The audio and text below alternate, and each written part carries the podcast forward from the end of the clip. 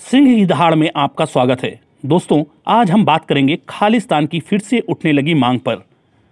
मांग तो ये पहले भी उठी थी, लेकिन जब 80 के दशक में हिंसात्मक रूप से इसकी मांग उठी तो हज़ारों निर्दोष लोगों को आतंकवाद की भेंट चढ़ना पड़ा था।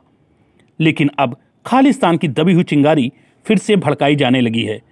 तो आइए जानते हैं कि आखिर क्या है यह पूरा खालिस्तान मसला। 15 अगस्त उन्नीस सौ सैंतालीस को हमारा देश आज़ाद हुआ। और दो हिस्सों में बांटा गया था। इसी के साथ बटा था पंजाब सूबा, जिसका बड़ा भाग पाकिस्तान के पास चला गया और कुछ हिस्सा हमारे पास बचा। बंटवारे के दौरान हिंदुओं और मुसलमानों को जान माल का बहुत नुकसान हुआ, लेकिन सबसे ज़्यादा नुकसान सिखों को हुआ।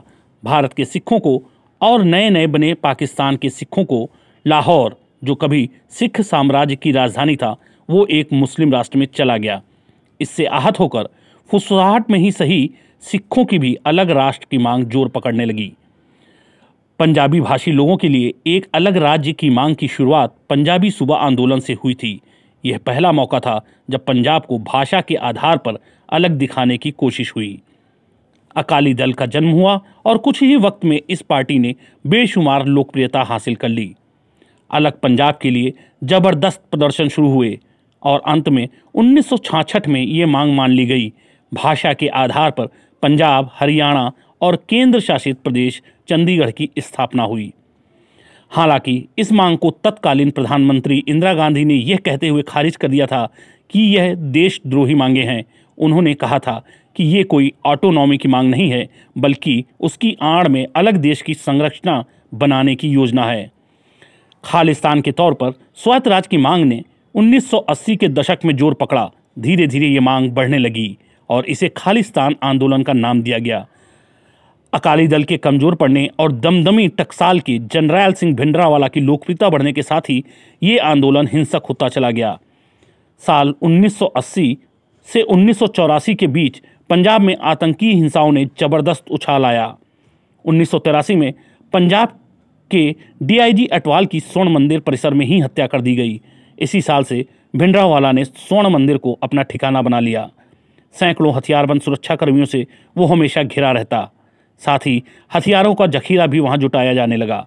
कह सकते हैं कि मंदिर को किले में तब्दील करने की तैयारी शुरू हो गई थी। मौजूदा प्रधानमंत्री इंदिरा गांधी के लिए सिरदर्द बनने इस मुद्दे के कई विकल्प शुरुआत में तलाशे गए। भिंडरावाला को स्वर्ण मंदिर से निकालने की तैयारी की जाने लगी। ऑपरेशन सनडाउन बनाया गया। 200 कमांडोज को इसकी ट्रेनिंग दी गई। लेकिन बाद में आम नागरिकों को ज़्यादा नुकसान की आशंका के चलते इस ऑपरेशन को रोक दिया गया। आखिर में इंडियन आर्मी ने ऑपरेशन ब्लू स्टार को अंजाम दिया। एक से तीन जून उन्नीस सौ चौरासी के बीच पंजाब की रेल, रोड और एयर ट्रांसपोर्ट सर्विस को रोक दिया गया। स्वर्ण मंदिर में पानी और बिजली की सप्लाई काट दी गई। स्वर्ण मंदिर के अंदर 6 जून उन्नीस सौ चौरासी को व्यापक अभियान चलाया गया। भारी गोलाबारी के बाद जनरल सिंह भिंडारवाला का शव बरामद कर लिया गया। 7 जून उन्नीस सौ चौरासी को स्वर्ण मंदिर पर भारतीय सेना का नियंत्रण हो गया। इस ऑपरेशन के बाद सिख समुदाय के लोग इंदिरा गांधी सरकार के खिलाफ ज़बरदस्त गुस्से में थे।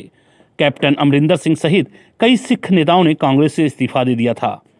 खुशवंत सिंह समेत कई लेखकों ने अपने अवार्ड वापस कर दिए थे। महज चार महीने बाद ही 31 अक्टूबर उन्नीस सौ चौरासी को तत्कालीन प्रधानमंत्री इंदिरा गांधी की हत्या उनके ही दो सिख सुरक्षाकर्मियों ने कर दी थी। इस देश का इतिहास गवाह रहा है कि जाति और अलग वर्ग के आधार पर आप कुछ भी करेंगे तो भयानक समर्थन मिलेगा। अगर आज कहा जाए बंगलिस्तान बनाया जाए तो ये मत सोचिएगा कि समर्थन नहीं मिलेगा, भरपूर समर्थन मिलेगा। टू मच डेमोक्रेसी जो इस देश में है। टू मच डेमोक्रेसी क्या है? इस पर भी चर्चा करेंगे, लेकिन बाद में। बात करते हैं फिर खालिस्तान की। इसकी मांग फिर से ज़ोर पकड़ने लगी है।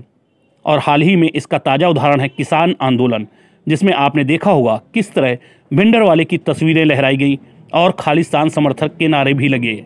साथ ही में इंदिरा को तो मार दिया, मोदी तू क्या चीज़ है, ऐसे भी नारे सुनने को मिले। खालिस्तान की मांग उठाने वाले देशद्रोही एक बार फिर देश को अस्थिरता के दौर में फेंकना चाहते हैं। वर्तमान में हमारे प्रधानमंत्री मोदी की छवि भी एक मज़बूत और कद्दावर नेता की है। अब देखना ये होगा कि मौजूदा प्रधानमंत्री इस खालिस्तान की मांग को कितनी जल्दी और कितनी सख्ती से निपटते हैं? वक्त का तकाजा और पुराना अनुभव तो यही कहता है कि इस आंदोलन को कुचलने में अगर नरमी बरती गई तो देश के लिए ये घातक साबित होगा।